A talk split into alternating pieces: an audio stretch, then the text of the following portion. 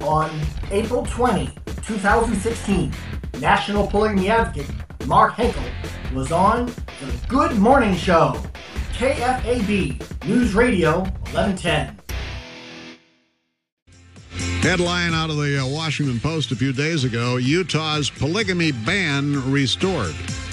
In big defeat for Sister Wives, the legal drama that doubled as a reality TV fodder show took a turn in the Court of Appeals for the 10th Circuit last week as a ban on polygamy was restored in Utah.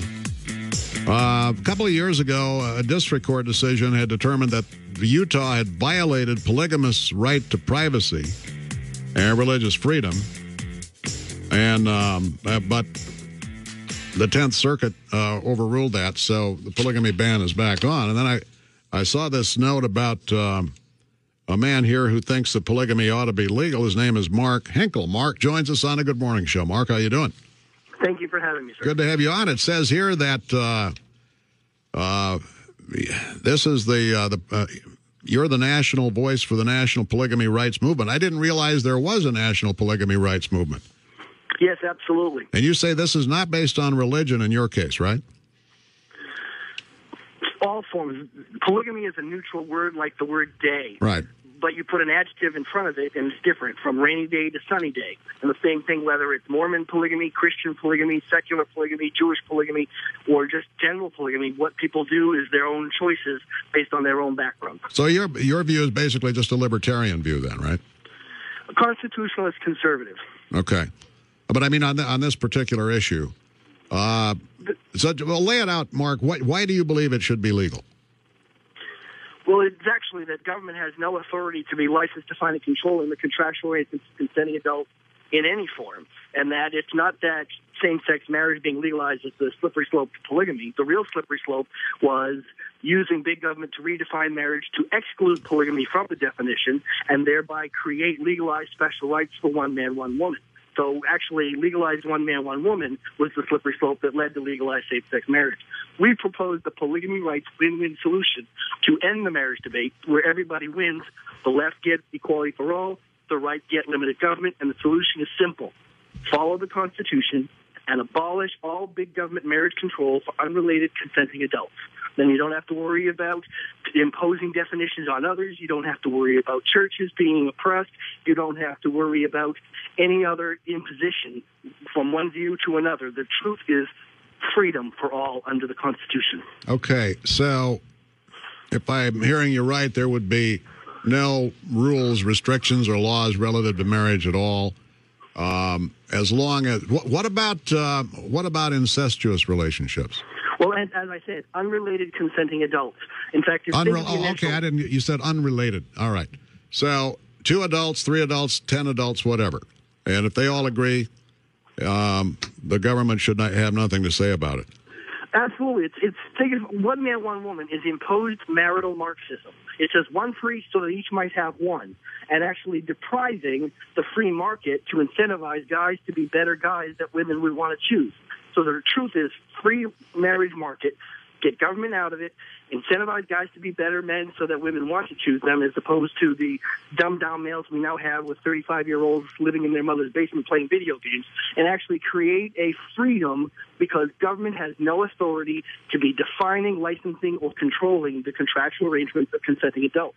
You mentioned in passing a minute ago uh, the Supreme Court decision on gay marriage last June. Do you think that uh, helps your cause?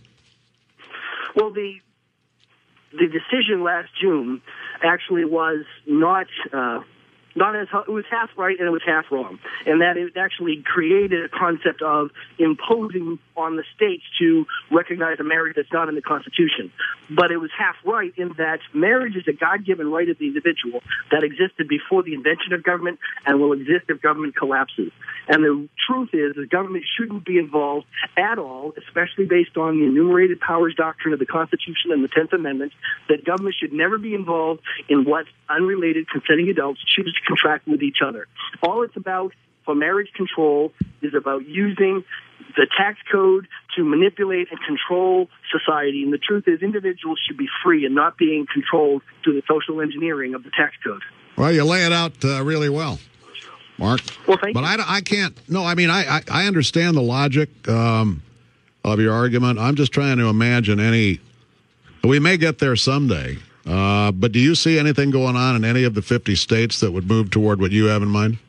Absolutely, because as a result of Obergefell, what do the OMOWs, one man, one woman people have to do? They've got three options. They can either die and just give up forever, or they can accept this win-win solution to abolish all government marriage control so that there is no such thing as legalized same-sex marriage. Or they can continue to fail, passing the same stupid failed idea of trying to get a marriage control amendment to the Constitution when there is no way in this earth they're going to get 38 states to ratify that. So the only solution they've got left is the polygamy rights win-win solution. Abolish all marriage control for unrelated consenting adults, then there is no legalized same-sex marriage. There is no special rights for same-sex marriage, no special rights for one man, one woman, and no criminalization for UCAP, unrelated consenting adult polygamy. How? What is your, uh, if you don't mind me asking, what is your arrangement now, marriage-wise? Well, because because the law is as it is, and indeed the case that just happened in district court where they reversed it based on mooch. They actually mooted it. They didn't reverse mm. it. They just they mooted it.